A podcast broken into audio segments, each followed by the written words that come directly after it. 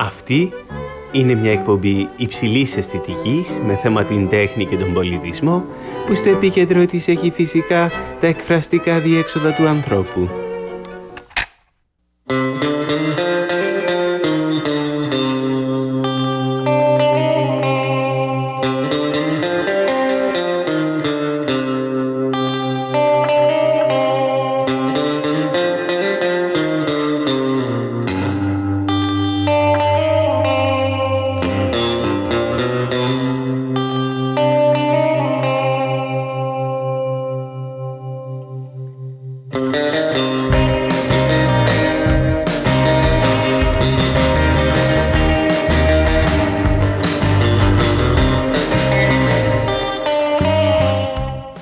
Κατάφερε μια τέχνη που κατηγορήθηκε για διαφορία και έλλειψη πρωτοτυπίας να κατακτήσει τον κόσμο.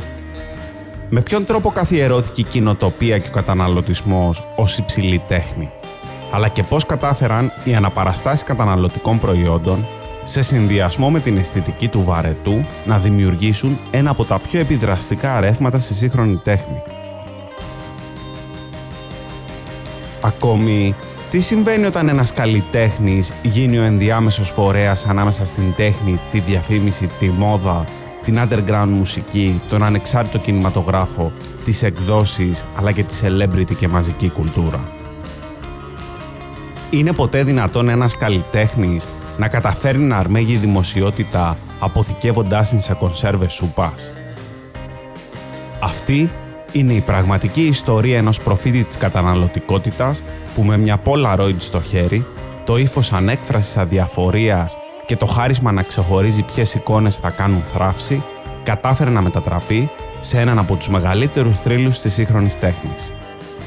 Είμαι ο οικαστικός καλλιτέχνης Αντώνης Τοαντζίκης και ακούτε το podcast «Είναι αυτό τέχνη»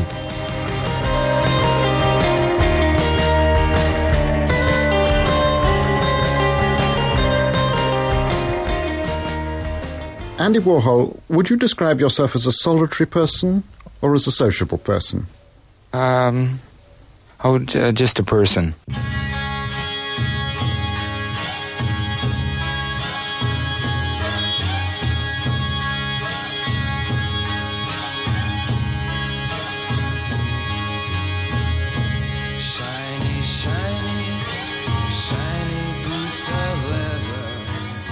Βρισκόμαστε στη Union Square της Νέας Υόρκης στις 3 Ιουνίου του 1968. Και πιο συγκεκριμένα, βρισκόμαστε στον έκτο όροφο του κτηρίου Ντέκερ λίγη ώρα πριν από το μεσημεριανό γεύμα. Το μέρος είναι τόπο συγκέντρωσης διασημοτήτων, καλλιτεχνών, φρικιών, μελών της avant-garde και underground κουλτούρας, τοξικομανών, μουσικών και φιλότεχνων κόσμος πάει και έρχεται ελεύθερα μέσα στον όροφο, συζητώντας μεγαλόφωνα. Ενώ μια παρέα που κάθεται στον καναπέ βρίσκεται εμφανώς υπό την επίρρεια ναρκωτικών ουσιών. Ασημή μπογιά, αλουμινόχαρτα και σπασμένοι καθρέφτες διακοσμούν το χώρο από άκρη άκρη, δημιουργώντας έναν κόσμο ψευδεστήσεων.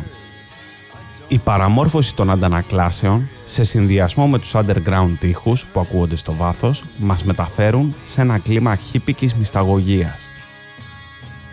Ο κανόνας για να βρίσκεται κάποια ή κάποιος στο μεταμποέμικο αυτό στέκι, γνωστό και με το όνομα Factory, είναι ένας. Να είσαι cool.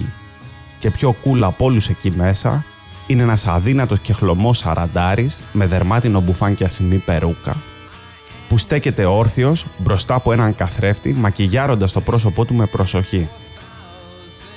Το όνομα αυτού Andy Warhol, γνωστός στους θαμώνες και με το ψευδόνυμο Ντρέλα συνδυασμός των λέξεων Ντράκουλα και Σιντερέλα. Μιλάει αργά, σχεδόν μουρμουριστά στον τύπο που κάθεται στην καρέκλα δίπλα του και καπνίζει ένα τσιγάρο. Είναι ο γοητευτικός κριτικός τέχνης και στενός φίλος του Άντι, Μάριο Αμάγια. Έφαγες τίποτα Άντι, ρωτά ο Μάριο. Μου έφτιαξε κέλοξη μαμά μου το πρωί, Μάριο, αλλά δεν θέλω να φάω κάτι άλλο. Απαντά κοιτώντας το πλάι της σιλουέτα του, ανήσυχος μήπως έχει πάρει κανένα κιλό. Πες στον Φρέντι να σου δώσει λίγη μαγική σκόνη για να μου κόψει την όρεξη, Μάριο. Κάθεται εκεί, στον καναπέ με την Τζέννη. Έχει ωραίο μαλλί σήμερα. Μου αρέσει, λέει και συνεχίζει να κοιτάει τη σιλουέτα του με προσοχή. Ο Μάριο επιστρέφει μετά από λίγο και ο Άντι συνεχίζει την κουβέντα δείχνοντας προβληματισμένος, μιας και την προηγούμενη μέρα ένας κριτικός τον αποκάλεσε προσωποποίηση της μηδαμινότητας. Όταν κοιτάζομαι στον καθρέφτη Μάριο, το μόνο που ξέρω είναι ότι δεν βλέπω τον εαυτό μου όπως με βλέπουν οι άλλοι. Ο κόσμος με αποκαλεί πάντα καθρέφτη. Και αν ένας καθρέφτης κοιταχτεί σε έναν άλλο καθρέφτη, τι θα δει μέσα; Ο Μάριο κουράει το κεφάλι δείχνοντας άγνοια. Κάθε μέρα που περνάει, κοιτάζω τον καθρέφτη και συνέχεια κάτι βλέπω μέσα. Ένα καινούριο σπυρί. Αν το σπυρί στο πάνω μέρος του δεξιού μάγουλου έχει εξαφανιστεί, ένα καινούριο ξεπετάγεται στο σαγόνι, στο αυτί, στη μύτη, ανάμεσα στα φρύδια. Μου φαίνεται πως είναι το ίδιο σπυρί Μάριο και ξεφυτρώνει μια εδώ και μια εκεί. Αν με ρωτούσε κάποιος ποιο είναι το πρόβλημά σου, η απάντηση που θα ήμουν αναγκασμένος να δώσω θα ήταν το δέρμα, Μάριο. Είμαι ένα επιφανειακό άτομο. Είχε δίκιο ο κριτικός. Μου αρέσει η επιφάνεια του δέρματος. Θέλω να είναι ελεία. Βουτάει ένα κομμάτι μπαμπάκι Johnson Johnson σε ενόπνευμα και το τρίβει πάνω στο σπυρί. Η μυρωδιά τον συναρπάζει. Τον κάνει να μην σκέφτεται τίποτα. Αυτό αναζητά. Μη δίνει σημασία άντι σε αυτά που γράφουν, του λέει ο Μάριο. Δεν με απασχόλησε τόσο αυτό που έγραψε, όσο το ότι ήταν ένα πολύ μικρό κείμενο. Το μέτρησα. Ήταν μόλις 5,5 ίντσες. Τη συζήτηση διακόπτει απότομα μια αναστάτωση που ακούγεται στο βάθος. Η 32χρονη Βαλερή Σολάνα κάνει φασαρία ψάχνοντας απελπισμένα για κάτι μέσα στον χώρο, ανακατεύοντας γραφείο και συρτάρια. Η Βαλερή είναι μια ριζοσπάστρια φεμινίστρια, ιδρύτρια και μοναδικό μέλος του συνδέσμου κατακρεουργήσεως ανδρών, γνωστό και ως ΚΑΜ. Σύχναζε στο Factory και είχε εμφανιστεί μάλιστα και σε μία από τις ταινίες του Άντι, την I Am Man. Ουρλιάζει ιστερικά και ψαχουλεύει πράγματα με μανία. Ο Άντι την πλησιάζει ήρεμος και τη χαιρετά. «Είσαι πολύ όμορφη σήμερα, γλυκιά μου», της λέει και της δίνει συγχαρητήρια για την εμφάνισή της. Η Βαλερή όμως τον αγνοεί και απειλεί ότι θα τον σκοτώσει έτσι και δεν της δώσει πίσω το χειρόγραφό της. Ηρέμησε αγαπημένη μου, της λέει και φωνάζει τον Μάριο ζητώντας σου να της δώσει κάποια λεφτά. Ο Μάριο βγάζει και της τα δίνει. Εκείνη όμως δεν σταματά. Απαιτεί πίσω το χειρόγραφό της. Ο Άντι και ο Μάριο όμως δεν μπορούν να καταλάβουν σε τι αναφέρεται. Ο Άντι της μιλάει γλυκά, καταλαβαίνοντας ότι μπορεί να βρίσκεται υπό την επίρρεια μεθαμφεταμίνης και ζητάει στον Μάριο να την ηρεμήσει και να τη συνοδεύσει στο ασανσέρ. Ο Μάριο υπακούει και την παίρνει από το χέρι. Η Βαλερή φεύγει βρίζοντας και απειλώντας. Ο Μάριο επιστρέφει μετά από λίγο και ο Άντι συνεχίζει την κουβέντα σαν να μην συνέβη τίποτα. Ούτως ή άλλως τέτοια σκηνή ήταν συχνά στο Factory. Εχθές είδα έναν απέσιο εφιάλτη, Μάριο, του λέει, συνεχίζοντας να κοιτά τον εαυτό του στον καθρέφτη. Με είχαν πάει σε μια κλινική με κάποιον τρόπο είχα ανακατευτεί σε μια φιλανθρωπική εκδήλωση για να δώσω κέφι σε κάτι τέρατα. Κάτι ανθρώπους φρικτά παραμορφωμένους χωρίς μύτες που φορούσαν πλαστικό στο πρόσωπό τους γιατί από κάτω δεν υπήρχε τίποτα. Ο υπεύθυνος της κλινικής προσπαθούσε να μου εξηγήσει τι είχαν αυτοί οι άνθρωποι και ήμουν αναγκασμένος να τον ακούω, ενώ το μόνο που ήθελα ήταν να τελειώσει όλο αυτό και να μην σκέφτομαι τίποτα. Άγχος είναι άντι, δεν είναι τίποτα, λέει ο Μάριο και σκύβει για να πιάσει το πακέτο με τα τσιγάρα που του είχαν πέσει κάτω. Δεν προλαβαίνει όμως να σηκωθεί όταν ακούει έναν εκοφαντικό θόρυβο στο βάθος. Ακούγονται ουρλιαχτά που λένε πέστε όλοι στο πάτωμα. Η πρώτη σκέψη του Μάριο ήταν πως το κτίριο δεχόταν τα πυρά κάποιου ελεύθερου σκοπευτή Φωνάζει στον Άντι να πέσει κάτω, αλλά πριν προλάβει να τελειώσει τη φράση του, η Βαλερή είχε επιστρέψει και βρισκόταν ήδη μπροστά στον Άντι με το όπλο της παρατεταμένο. Ο Άντι φωνάζει: Ο Βαλερή, όχι, όχι, και πέφτει ένας πυροβολισμός, ο οποίος και αστοχεί, ενώ στη συνέχεια το όπλο μπλοκάρει. Ο Άντι προλαβαίνει να κρυφτεί πίσω από ένα γραφείο, χτυπώντας το κεφάλι του στο ξύλο. Η Βαλερή τον πλησιάζει από πάνω, βγάζει ένα δεύτερο όπλο και ξαναρίχνει. Αυτή τη φορά δύο σφαίρες βρίσκουν κατευθείαν στο στόχο τους.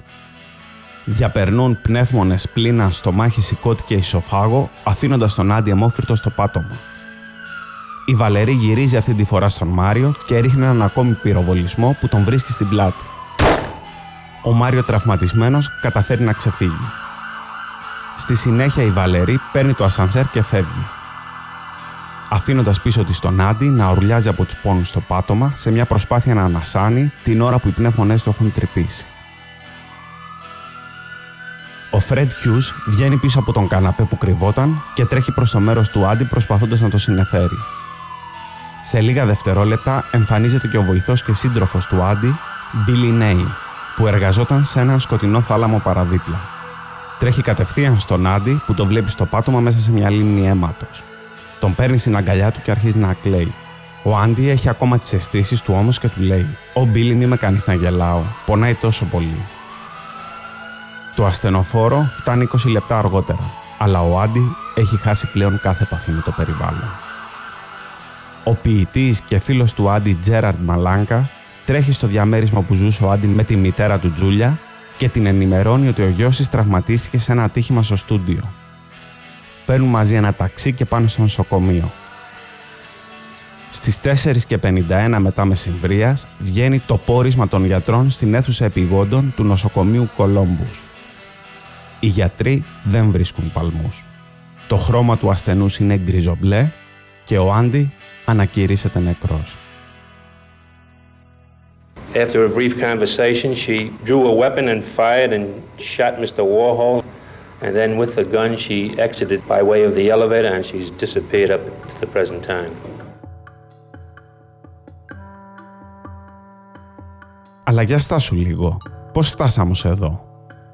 Τι έχει μεσολαβήσει; Τι ακριβώς ήταν αυτός ο χώρος με το όνομα Factory; Τι συνέβαινε εκεί μέσα; Και ποιες ήταν οι απαιτήσεις της Βαλερής Σολάνα. Ακόμη, πώς έφτασε ως εκεί ο Άντι Warhol, ποιο το παρελθόν και ποια η πορεία του; Για να καταλάβουμε, θα πρέπει να πιάσουμε το πράγμα από την αρχή.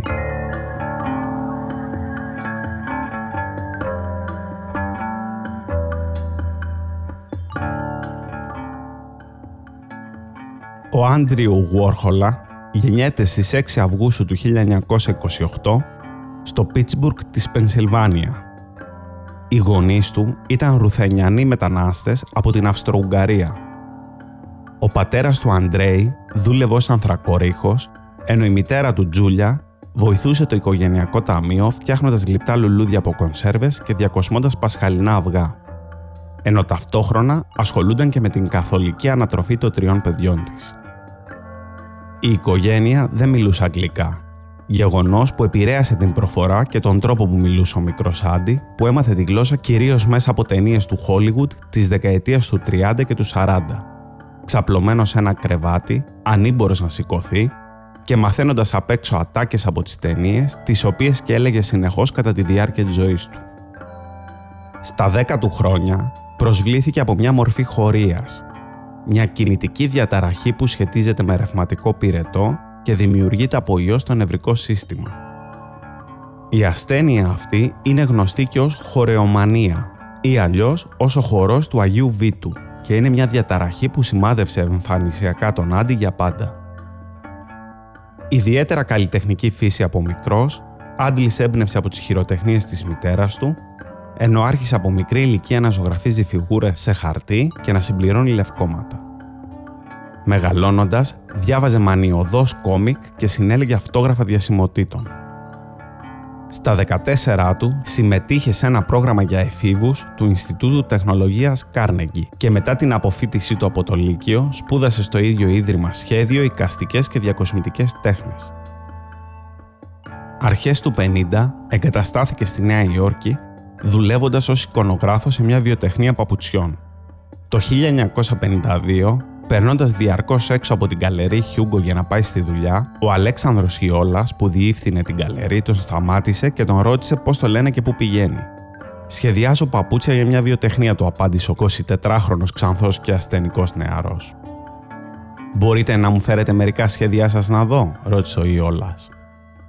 Όταν την επομένη είδε τα ντοσιέ με τα γοβάκια, ο Ιόλας ενθουσιάστηκε με τα σχέδια και τον πρόθεσε στο περιοδικό Glamour σαν εικονογράφο όπου και ξεκίνησε να γνωρίζει επιτυχία στον χώρο της διαφήμισης.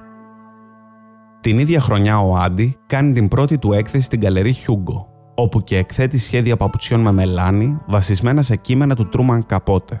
είχε αναπτύξει μια ιδιαίτερη τεχνική στα σχέδιά του, όπου εφάρμοζε μελάνι στο χαρτί, μετέφερε την εικόνα και στη συνέχεια σκούπιζε το χαρτί ενώ ήταν ακόμη βρεγμένο. Κάτι που έμοιαζε με μια πρώιμη διαδικασία εκτύπωσης και που του έδινε τη δυνατότητα να επαναλαμβάνει τη βασική εικόνα δημιουργώντας ατελείωτες παραλλαγές πάνω στο ίδιο θέμα. Ταυτόχρονα, ασχολείται και με τη διακόσμηση καταστημάτων, αλλά και την εικονογράφηση βιβλίων και δίσκων. Το ευρύ φάσμα πελατών του περιελάμβανε τη Vogue, το New Yorker, αλλά και το πολυκατάστημα Bonvie Teller, ενώ το πρώτο του άρθρο το έγραψε για τον Glamour και είχε τίτλο «Η επιτυχία είναι μια δουλειά στη Νέα Υόρκη». Στα τέλη της δεκαετίας του 50 ήταν αρκετά εύπορος ώστε να ξεκινήσει και τη συλλογή έργων. Ανάμεσα σε αυτά, έργα του Jasper John, του Frank Stella, ακόμη και του Marcel Duchamp. Ενώ ξεκινάει και ο ίδιος να φτιάχνει πίνακες με χαρακτήρες από κόμικ όπως τον Batman, τον Popeye, την Nancy αλλά και τον Dick Tracy. Από το 62 ξεκινάει να κατασκευάζει τους πρώτους πίνακες κουτιών Σούπας Κάμπελ, τους πρώτους πίνακες Elvis και Marilyn, αλλά και τις πρώτες μεταξωτυπίες σε καμβά. Ζωγραφίζει επίσης και αμέτρητα κουτάκια Coca-Cola, ενώ φτιάχνει και ξύλινες ρεπλίκες συσκευασιών προϊόντων. Το 63 ξεκινάει τη μαζική μηχανική παραγωγή εικόνων από καταναλωτικά αγαθά, εσκεμμένα μπανάλ, τυπωμένα σε μεταξωτυπίες και εφαρμόζοντας στρατηγικές επανάληψης. Ο Βάλτερ Μπένιαμιν, δεκαετίες πριν, είχε συλλάβει τον τρόπο που στο μέλλον το μηχανικά παραγόμενο έργο τέχνης θα έρθει να αντικαταστήσει τη μοναδικότητα του έργου, διαλύοντας την έννοια της άβρας και της αυθεντικότητας. Έλεγε ότι μια μοναδική ύπαρξη έρχεται να υποκατασταθεί από μια πολλαπλότητα αντιγράφων Εάν η ύπαρξη αυτή μπορούσε να χαρακτηριστεί ως συνδεδεμένη με τον τόπο και τον χρόνο της προέλευσής της και άρα ψυχολογικά απομακρυσμένη από τον άνθρωπο, η μηχανική αναπαραγωγή καλύπτει την απόσταση αυτή, ικανοποιώντας προφανώς την παρόρμηση απόκτησης ενός αντικειμένου σε πολύ κοντινή απόσταση μέσω της ομοιότητάς του. Ακριβώς δηλαδή ότι έκαναν οι αναπαραγωγές του Άντι που ήθελε να δημιουργείται η αίσθηση μιας καθολικής ισότητας των πραγμάτων. Ο Άντι είχε πει σε μία του συνέντευξη. Αυτό που είναι σπουδαίο σε αυτή τη χώρα είναι ότι η Αμερική ξεκίνησε την παράδοση όπου οι πιο πλούσιοι καταναλωτές ουσιαστικά αγοράζουν τα ίδια πράγματα με τους πιο φτωχούς. Έβρισκε σε αυτό λοιπόν μια αξία, η οποία είχε στον πυρήνα της την ομοιομορφία μέσω της επανάληψης. Επίσης, έλεγε συνεχώς ότι του αρέσουν τα ανιαρά πράγματα, του αρέσει να είναι τα πράγματα ακριβώς τα ίδια, ξανά και ξανά. «Δεν θέλω κάτι να είναι ουσιαστικά το ίδιο», είπε σε δημοσιογράφο. «Θέλω να είναι ακριβώς το ίδιο». Προσθέτοντας και κάτι ακόμα. Έναν ψυχολογικό παράγοντα, αφού έλεγε ότι όταν δει κανείς μια φρικιαστική εικόνα ξανά και ξανά και ξανά, αυτή δεν έχει πλέον τον ίδιο αντίκτυπο. Είναι προφανές λοιπόν ότι η επανάληψη είναι και μια ψυχική λειτουργία. Επαναλαμβάνουμε τραυματικά γεγονότα προκειμένου να τα ενσωματώσουμε σε μια ψυχική οικονομία. Βέβαια για τον Άντι όλο αυτό δεν ήταν ούτε μόνο φιλοσοφία ούτε απλά μια θεραπεία. Ήταν και κάτι παραπάνω. Μια ψυχαναγκαστική αιμονή με αντιφατική λειτουργία. Μιας και η επανάληψη, πέρα από την προφύλαξη και την άμυνα του οργανισμού, είναι και μια μορφή παραγωγής αυτού του συναισθήματος, θα επανέλθω όμως αυτό αργότερα. Για τον Άντι λοιπόν, η ζωγραφική δεν είχε ανάγκη την πρωτοτυπία και την μοναδικότητα. Ούτε και πίστευε ότι η ζωγραφική σημαίνει πρώτα κατασκευή και μετά έκθεση. Μιας και αντιλαμβανόταν την ίδια τη ζωγραφική ως έκθεση. Με άλλα λόγια, άφηνε το έργο να δημιουργηθεί από τον θεατή όταν εκτεθεί. Ήθελε με αυτόν τον τρόπο το έργο να μην είναι φορτισμένο με προϋπάρχοντα νοήματα, αλλά να είναι ένα έργο ανάλαφρο και κόντρα στη βαρύτητα της καθιερωμένης τέχνης. Είναι ξεκάθαρο λοιπόν ότι η ελαφρότητα της pop τέχνης ήρθε για να αντισταθεί στη βαρύτητα της τέχνης που επικρατούσε στην Αμερική εκείνη την περίοδο. Αυτή του αφηρημένου εξπρεσιονισμού, ο οποίος και είχε ακαδημοποιηθεί. Πολλοί κριτικοί θεωρούσαν ότι η pop τέχνη ήρθε με διάθεση να διακομωδήσει το συναισθηματικό βάθος της αφηρημένης ζωγραφικής που κυριαρχούσε. Ο Τρούμαν Καπότε μάλιστα είχε αποκαλέσει τον Άντι σφίγγα χωρίς ενίγμα, υπονοώντας την έλλειψη οποιοδήποτε μυστηρίου στα έργα του. Το 1949, το περιοδικό Life είχε παρουσιάσει τον αφηρημένο εξπερσιονιστή Πόλοκ υπό τον τίτλο «Είναι ο μεγαλύτερος εν ζωή ζωγράφος στις Ηνωμένες Πολιτείες». Ενώ το 1964, το ίδιο περιοδικό παρουσίαζε τον pop καλλιτέχνη Λίχτενστάιν υπό τον τίτλο «Είναι ο χειρότερος καλλιτέχνης στην Αμερική». Ακόμη, πολλοί κριτικοί κατηγόρησαν τα pop έργα για την κοινοτοπία τους. Θεωρούσαν ότι η pop art απειλούσε με τον εμπορικό σχεδιασμό της στις καλές τέχνες. Και παρότι πολλοί μοντέρνοι καλλιτέχνες είχαν ήδη ιδιοποιηθεί προϊόντα της μαζικής κουλτούρας με σκοπό να ενισχύσουν σοβαρές και υψηλές μορφές τέχνης με παιχνιδιάρικα χαμηλά περιεχόμενα, με την pop art φαινόταν να συμβαίνει το ακριβώς αντίθετο. Το χαμηλό ερχόταν με διάθεση να ανατρέψει το υψηλό. Και ο Άντι βέβαια έκανε ό,τι μπορούσε να ενισχύσει αυτό το επιχείρημα. Σε αντίθεση με το Liechtenstein που και αυτός ιδιοποιούνταν εικόνες προϊόντων στην τέχνη του, σβήνοντας όμως τα ονόματα της μάρκας αυτών που χρησιμοποιούσε, ο Άντι τα διατηρούσε και τα αναδείκνυε. «Δεν είμαι κατά της βιομηχανοποίησης», έλεγε ο Λίχτενστάιν το 67. «Απλά πρέπει να μου αφήσει κάτι να κάνω». Ήταν προσκολλημένος δηλαδή στις ιδέες της πρωτοτυπίας, σε αντίθεση με τον Άντι που τράβηξε το θέμα με τις μάρκες των προϊόντων στα άκρα. Στην έκθεσή του με τίτλο The American Supermarket τον Οκτώβριο του 1964, πουλούσε μεταξωτυπίες που απεικόνιζαν κονσέρβες σούπας Campbell στα 15.000 δολάρια.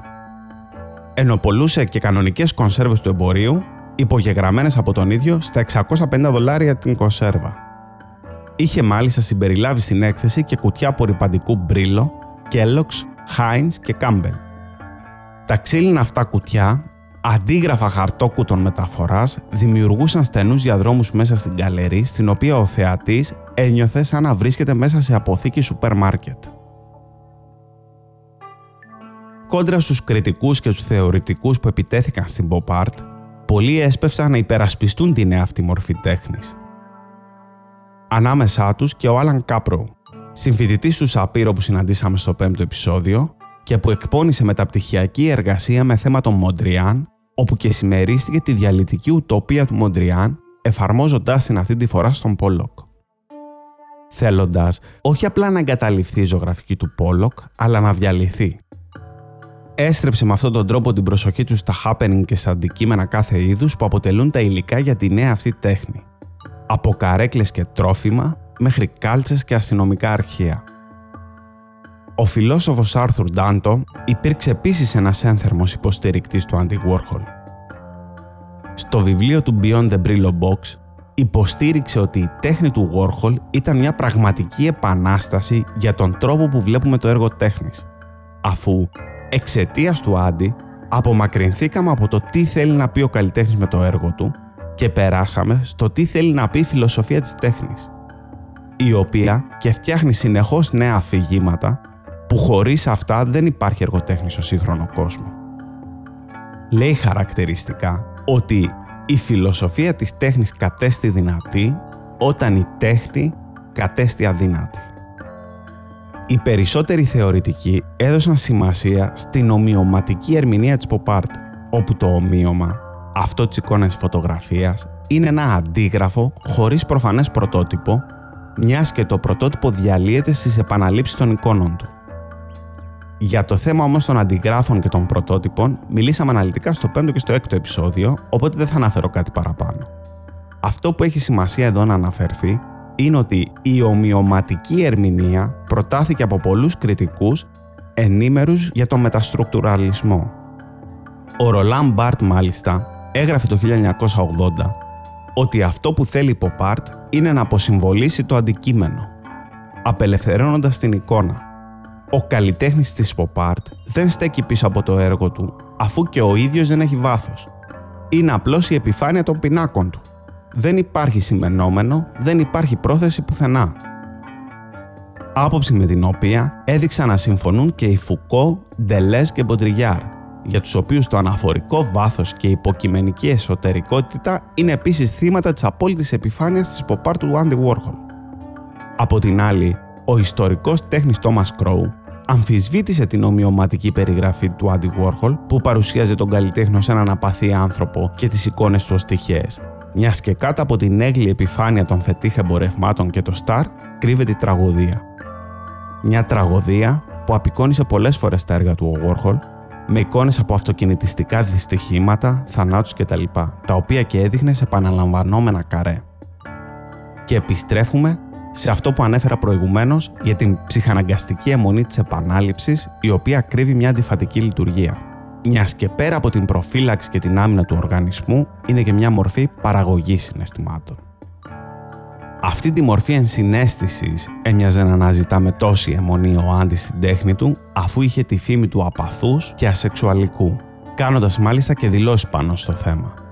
Λέγοντας ότι το σεξ είναι το μεγαλύτερο τίποτα όλων των εποχών και ότι το σεξ είναι πιο συναρπαστικό στην οθόνη και ανάμεσα στις σελίδες παρά ανάμεσα στις εντόνια. Η τέχνη του έμοιαζε να θέλει να καλύψει αυτή τη συναισθηματική απόσταση που είχε από ανθρώπους και πράγματα. Απόσταση που μπορεί να περιγραφεί και από το τραγικό περιστατικό με τον αγαπημένο του superstar Fred Herko. Ο Herko ήταν χορευτής, μουσικός και ηθοποιός και συμμετείχε σε πολλά φιλμ του Άντι. Αλλά η κατάχρηση speed και LSD επηρέασε την υγεία του καθιστώντας τον ανίκανο να χορέψει. Γεγονός που τον οδήγησε στην αυτοκτονία πηδώντας το κενό από το παράθυρο διαμερίσματος φίλου του το 1964. Ο Άντι, μετά το τραγικό συμβάν, είπε ότι ήταν κρίμα που ο Φρέντι δεν τον είχε ενημερώσει για την αυτοκτονία του, γιατί θα μπορούσαν να το είχαν τραβήξει όλο αυτό σε φίλ. Ήταν η δεκαετία που ο Άντι είχε στραφεί στην παραγωγή avant-garde ταινιών και γύριζε όλη μέρα με μια μηχανή στο χέρι, δείχνοντας να μην τον απασχολεί τίποτα άλλο. Οι ταινίες του μάλιστα σηματοδότησαν το underground σινεμά των 60s και πολλά από τα γυρίσματα τα έκανε μέσα στο στούντιό του χρησιμοποιώντας για ηθοποιούς πολλούς από τους θαμώνες. Από το 62 μέχρι το 67, στούντιό του ήταν ένας χώρος στη διεύθυνση East 47th Street που στο παρελθόν στέγαζε ένα εργοστάσιο και γι' αυτό ονομάστηκε Factory. Το 67 αναγκάστηκε να μεταφέρει το στούντιό του στη Union Square γιατί το κτίριο θα κατεδαφιζόταν, αλλά το όνομα Factory δεν άλλαξε έκτοτε. Το στούντιο του Άντι σύντομα εξελίχθηκε σε καλλιτεχνικό στέκι, δημιουργώντας ένα είδος καλτ, που αγνοούσε και πολλές φορές προκαλούσε τις συντηρητικές κοινωνικές απόψεις. Σχεδόν όλα του τα φιλμ που γυρίστηκαν στο Factory περιείχαν γυμνό, σεξ, χρήση ναρκωτικών, σχέσεις ομοφυλοφίλων και τρανς χαρακτήρες, από εκεί περνούσαν και προσωπικότητες όπως αυτές του Lou Reed, του Bob Dylan, της Madonna, του Mick Jagger, της Grace Jones, του Salvador Dali, του Allen Ginsberg και αμέτρητες άλλες. Μέσα σε αυτό το κλίμα που επικρατούσε στο Factory, η Βάλερι Σολάνας προσπάθησε επανειλημμένα να πείσει τον Άντι να παραγάγει ένα έργο που είχε γράψει με τίτλο Up Your Ass. Ο Άντι την αγνόησε. Το έργο ήταν βασισμένο στο μανιφέστο της ονόματι Scam, στο οποίο και οραματιζόταν έναν κόσμο χωρίς άντρες. Καλώντας πολίτες υπεύθυνες γυναίκες που αναζητούν τη συγκίνηση, να ανατρέψουν την κυβέρνηση, να εξαλείψουν το χρηματικό σύστημα και να εξαφανίσουν το ανδρικό φύλλο. Η Βαλερή προσπάθησε μάλιστα να πείσει τον Άντι να βοηθήσει στην πρόθεση του ΣΚΑΜ, ρωτώντας τον σε ένα γράμμα στα μέσα του 67 αν ήθελε να γίνει μέλος της Men's Auxiliary, της ομάδας συμπαθητικών ανδρών που σύμφωνα με το μανιφέστο της εργάζονταν επιμελώς για να εξαφανιστούν. Η Βαλέρη νόμιζε ότι ο Άντι προσπαθούσε να κλέψει το μανιφέστο της. Κάποια στιγμή, ο Άντι τοποθέτησε κατά λάθος το χειρόγραφο του έργου της σε ένα ξεχασμένο μπαούλο, αλλά η Σολάνας πίστευε ότι ήθελε να κλέψει την πνευματική της ιδιοκτησία. Τις εβδομάδες που προηγήθηκαν του πυροβολισμού, η Βαλερή τηλεφώνησε επανειλημμένα στο γραφείο του Άντι, απειλώντας τον αλλά ο Άντι την αγνοούσε. Και κάπως έτσι φτάνουμε στο τραγικό περιστατικό των πυροβολισμών.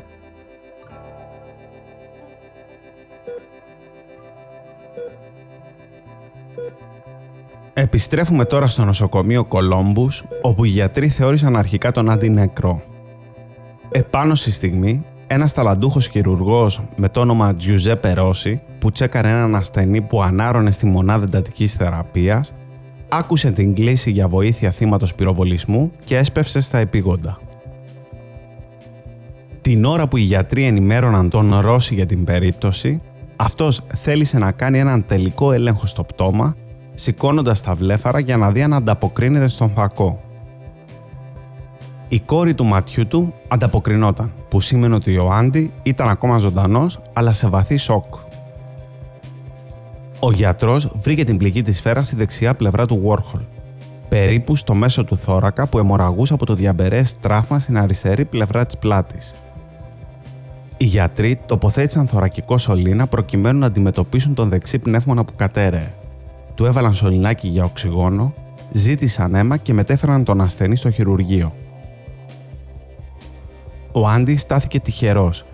Πρώτον, γιατί ο γιατρός Ρώση είχε εξειδίκευση στην εγχείρηση ανοιχτής καρδιάς, και δεύτερον, γιατί ως Ιταλός μετανάστης ήταν δύσκολο να βρει σταθερή θέση στο προσωπικό του νοσοκομείου. Οπότε και αναγκαζόταν να εργάζεται σε πολλές αίθουσες επιγόντων περιστατικών σε όλη την επικράτεια της Νέας Υόρκης, όπου και βρέθηκε αντιμέτωπος με πολλά θύματα πυροβολισμού. Ο Ρώση, δίχως να χάσει χρόνο, κάνει μια τομή στο στήθος του Άντι και ξεκινάει χειρουργείο διάρκειας 5 ωρών. Κατά τη διάρκεια της εγχείρησης, ο Άντι υπέστη καρδιακή ανακοπή, με αποτέλεσμα ο Ρώση να βάλει το χέρι του στην καρδιά του Άντι ψάχνοντας με τα δάχτυλα το θρόμβο. Επαναφέρει την καρδιά και κάνοντας μια νέα τομή μέχρι τον αφαλό, αφαιρεί σπλήνα και ένα τραυματισμένο κομμάτι του ύπατος. Ο Ρώση χρησιμοποίησε μεγάλα αράματα για να σφραγίσει το μεγαλύτερο μέρος του οργάνου, ώστε να μπορέσει να το κόψει χωρίς να χάσει περισσότερο αίμα, την ώρα που γινόταν μετάγγιση στον Άντι. Μέχρι το τέλος της εγχείρησης, ο Άντι έλαβε 12 μονάδες αίματος. Για λόγους ευκολίας και ασφάλειας και ίσως επειδή δεν ήταν σίγουρος ότι ο ασθενής του θα επιζούσε, ο Ρώση έραψε τον ασθενή κάπως αδέξια με τεράστια ράματα, με αποτέλεσμα ο κορμός του Άντι να θυμίζει τον Φράγκεστάιν. Ο Άντι θα ήταν αναγκασμένος να φοράει χειρουργικό κορσέ για το υπόλοιπο της ζωής του ώστε να συγκρατεί τα όργανά του. Τι σουλέ αυτές δεν δίστασε μάλιστα να δείξει χρόνια αργότερα λέγοντας ότι οι άνθρωποι μερικές φορές λένε ότι ο τρόπος που συμβαίνουν τα πράγματα στις ταινίες είναι εξωπραγματικός. Αλλά στην πραγματικότητα, εξωπραγματικός είναι ο τρόπος που συμβαίνουν τα πράγματα στη ζωή. Οι ταινίες κάνουν τα συναισθήματα να φαίνονται τόσο δυνατά και αληθινά, ενώ όταν πραγματικά σου συμβαίνουν πράγματα είναι σαν να βλέπεις τηλεόραση. Δεν νιώθεις τίποτα.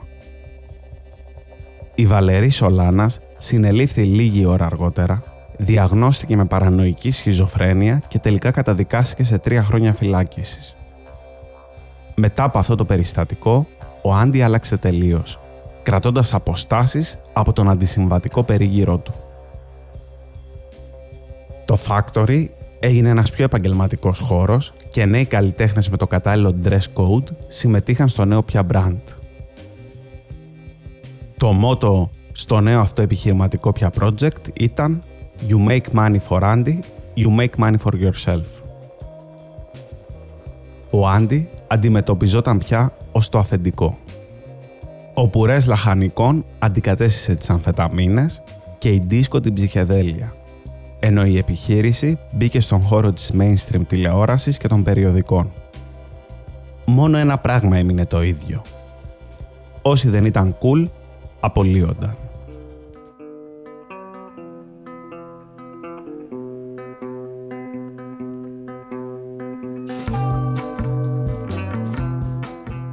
Με μια γκάμα έργων από το συναρπαστικό έως το γελίο, ο Άντι Warhol υιοθέτησε ένα νέο τρόπο ζωής μέσα σε έναν κόσμο εικόνων αντικειμένων, στον οποίο η φήμη υποτάσσεται στη διασημότητα και η άβρα στην έγκλη.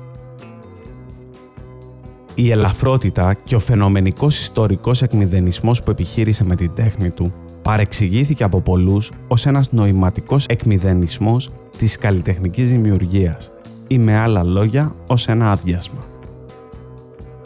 Ο Άντι όμως μας έκανε ξεκάθαρο ότι η ερμηνεία ενός έργου τέχνης δεσμεύεται απόλυτα από την ιστορική εξήγησή του. Αφού χωρίς τη βαρύτητα του αφηρημένου εξπρεσιονισμού δεν θα υπήρχε η ανάγκη για την ελαφρότητα του έργου του και άρα ούτε και ο ίδιος. Αυτό είχε ως αποτέλεσμα από τον Άντι και έπειτα η ματιά και η άποψη που έχουμε για το τι είναι τέχνη και καλλιτέχνης να πάψει να είναι τόσο αθώο. Και πώς αλλιώς. Αφού όπως συνήθιζε να λέει και ο ίδιος, καλλιτέχνης είναι κάποιος που παράγει πράγματα που οι άνθρωποι δεν χρειάζεται να έχουν. Στρατευμένος ή απαθής, κριτικός ή αυτάρεσκος, επιφανειακός ή με συναισθηματικό βάθος, ο Warhol έδειξε με τον καλύτερο δυνατό τρόπο ότι η μάχη ανάμεσα στο στρατόπεδο της απλής καθημερινότητας και του μεταφυσικού ιδεαλισμού καλά κρατεί. Και παραφράζοντας λίγο τον Μπένιαμιν, θα μπορούσα να πω ότι διατυπώθηκαν πολλές μάταιες σκέψεις σχετικά με το κατά πόσον η pop είναι τέχνη. Το πρωταρχικό ερώτημα όμως κατά πόσον η ίδια η pop μετέβαλε ολόκληρη τη φύση της τέχνης δεν τέθηκε. Ιδιαίτερα δε όταν πια είναι γνωστό ότι η μαζική παραγωγή προκαλεί και μαζική όραση παρασύροντας με αυτόν τον τρόπο όλες τις αισθητικές αξίες.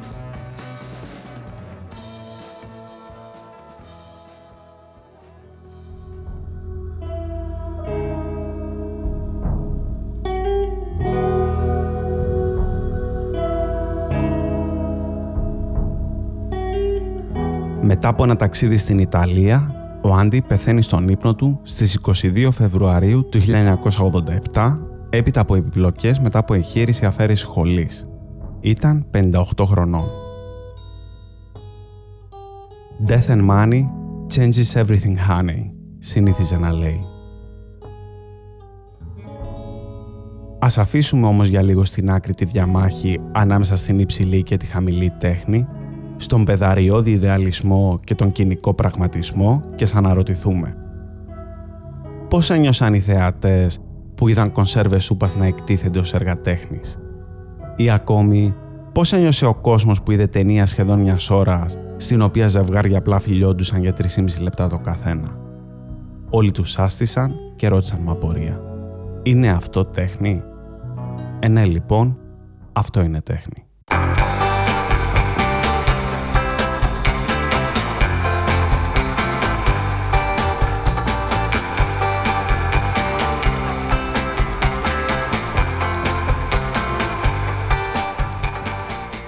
Ακούσατε το podcast «Είναι αυτό τέχνη» Στην επιμέλεια του podcast ήταν ο Αντώνης Τοαντζίκης. Τεχνική επεξεργασία Γιώργος Μπόνιας. Περισσότερες λεπτομέρειες και βιβλιογραφικές πηγές που χρησιμοποιήθηκαν για την έρευνα του επεισοδίου μπορείτε να βρείτε στην περιγραφή του podcast. Εάν σας άρεσε αυτό που μόλις ακούσατε, βρείτε μας στο site antonistoantζίκης.com ή ακολουθήστε μας σε όλες τις πλατφόρμες που υποστηρίζουν podcast, στο Spotify, στο Apple Podcasts στο Google Podcasts ή σε όποια εφαρμογή προτιμάτε.